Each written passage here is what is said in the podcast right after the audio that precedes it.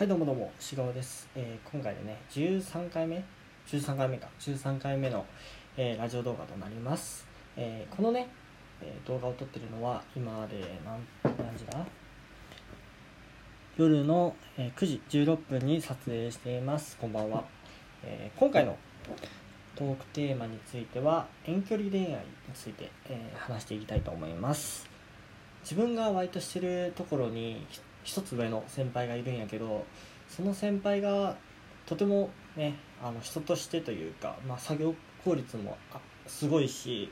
もう人としても尊敬してる人で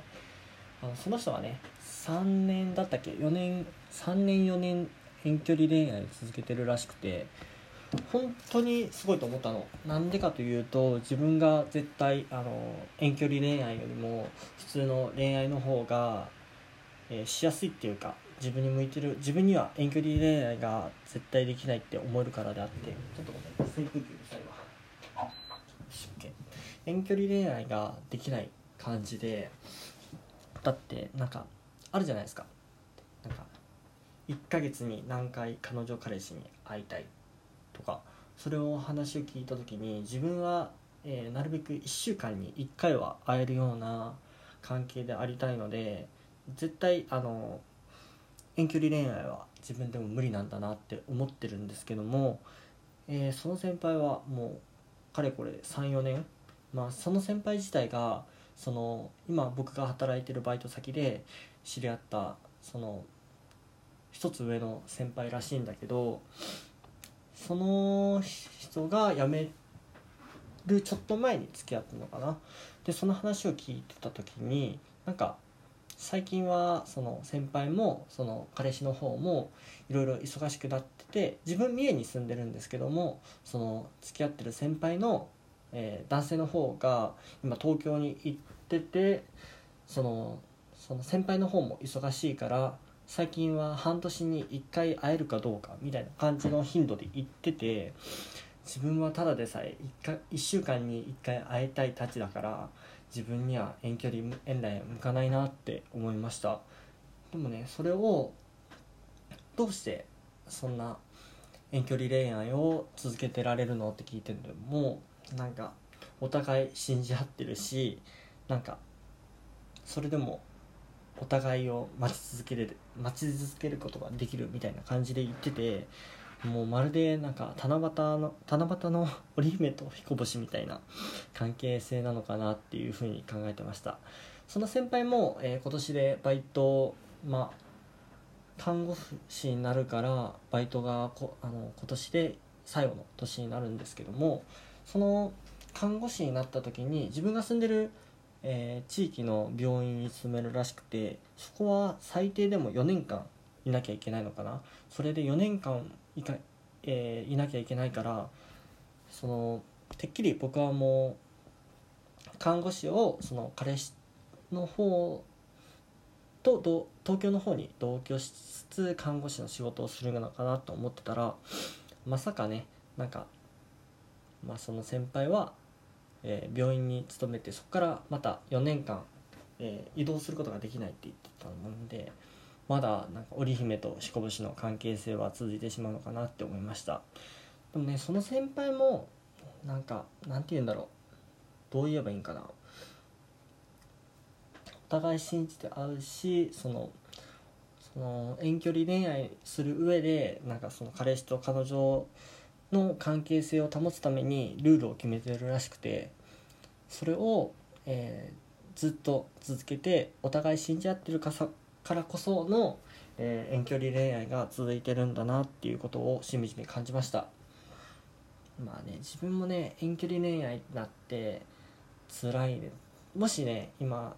あるじゃん。えーっと今もし学校で誰かと付き合って、まあ、自分がね来年就活なんでそれでまた、まあ、どっちか僕かそのできた彼女がどっか遠いところで遠距離恋愛してしまったら、えー果たして僕は先輩のように、えー長続きできる遠距離恋愛をできるのかなってちょっと思いますね。まあ自分はまあ遠距離恋愛より絶対近距離じゃないと無理なたちなんでちょっと一回ね遠距離恋愛をまあどんなのかなっていうのも気になってるんですけどそのやっぱりその先輩だけじゃなくてその自分の身の回りでもその遠距離恋愛してる子がいるから他の、えーこの、えーカップル事情について、えーこれからもどんどん聞いていきたいと思っております。えーその先輩からね、えー別のこととかなんかその時は、えー、とば土曜日のバイトがめちゃくちゃ暇やったから僕とその先輩が早上がりしてて事務所で話してた内容なんですけども2個目は、えーバイトの後の遊びっていうことでその先輩がその僕が入る前なんて言うんだろう23年前自分はその今働いてるバイトが約あとちょっとで2年経つんですけどもその僕が入る前はなんかそのバイト後にその一緒にバイト仲間と、えーラーメン食べたりとかラウンドワンでスポッチャしたりとかしてたらしくてなんか最近はその人たちがいなくなってからなんかその文化がバイトの中でなくなってしまったみたいなことを聞いてその文化はまあ自分から自分もねなんか思ってたんよ。なんか友達のストーリーとか見てるとなんかバイトメンツで飲みみたいなバイトメンツでお泊まり会みたいな感じでストーリーに上がってるものを見てて本当にすんごい羨ましいと思った。そのそれがなんか今のバイトにはないなと思っててなんかないのかなっていうことを思うだけで自分が行動しなかったのも悪いんだけどそのその先輩が言うには過去にはねそのような文化があったらしいの。でまあとりあえずなんか自分たちはその誘われるのを待ってただけで。いや誘われれば全然行くって言ってたんだけど誰も誘うっていうその行動派の人たちがいなかったもんでその文化が失われていったみたいな感じで話してたんだけどやっぱりね自分が自分もやっぱり、えーみんなとどっか行って思い出を作りたいから自分が、えー誘っていくべきなのかなと思ってとりあえず、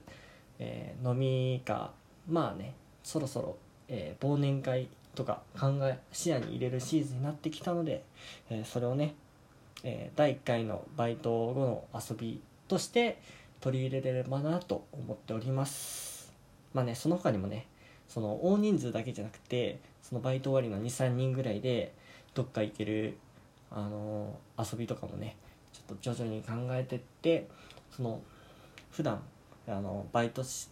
だけしかない関係よりもより深くできるような関係性を作っていきたいと思っております。もう確かにねバイト終わった後にあのまかないをあの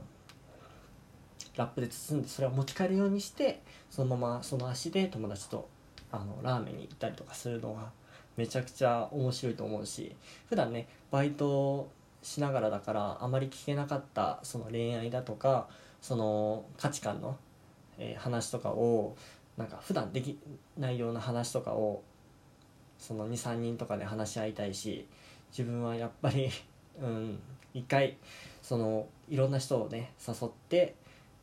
えー普段できないような話をできる場を作っていけるようになりたいと思っております、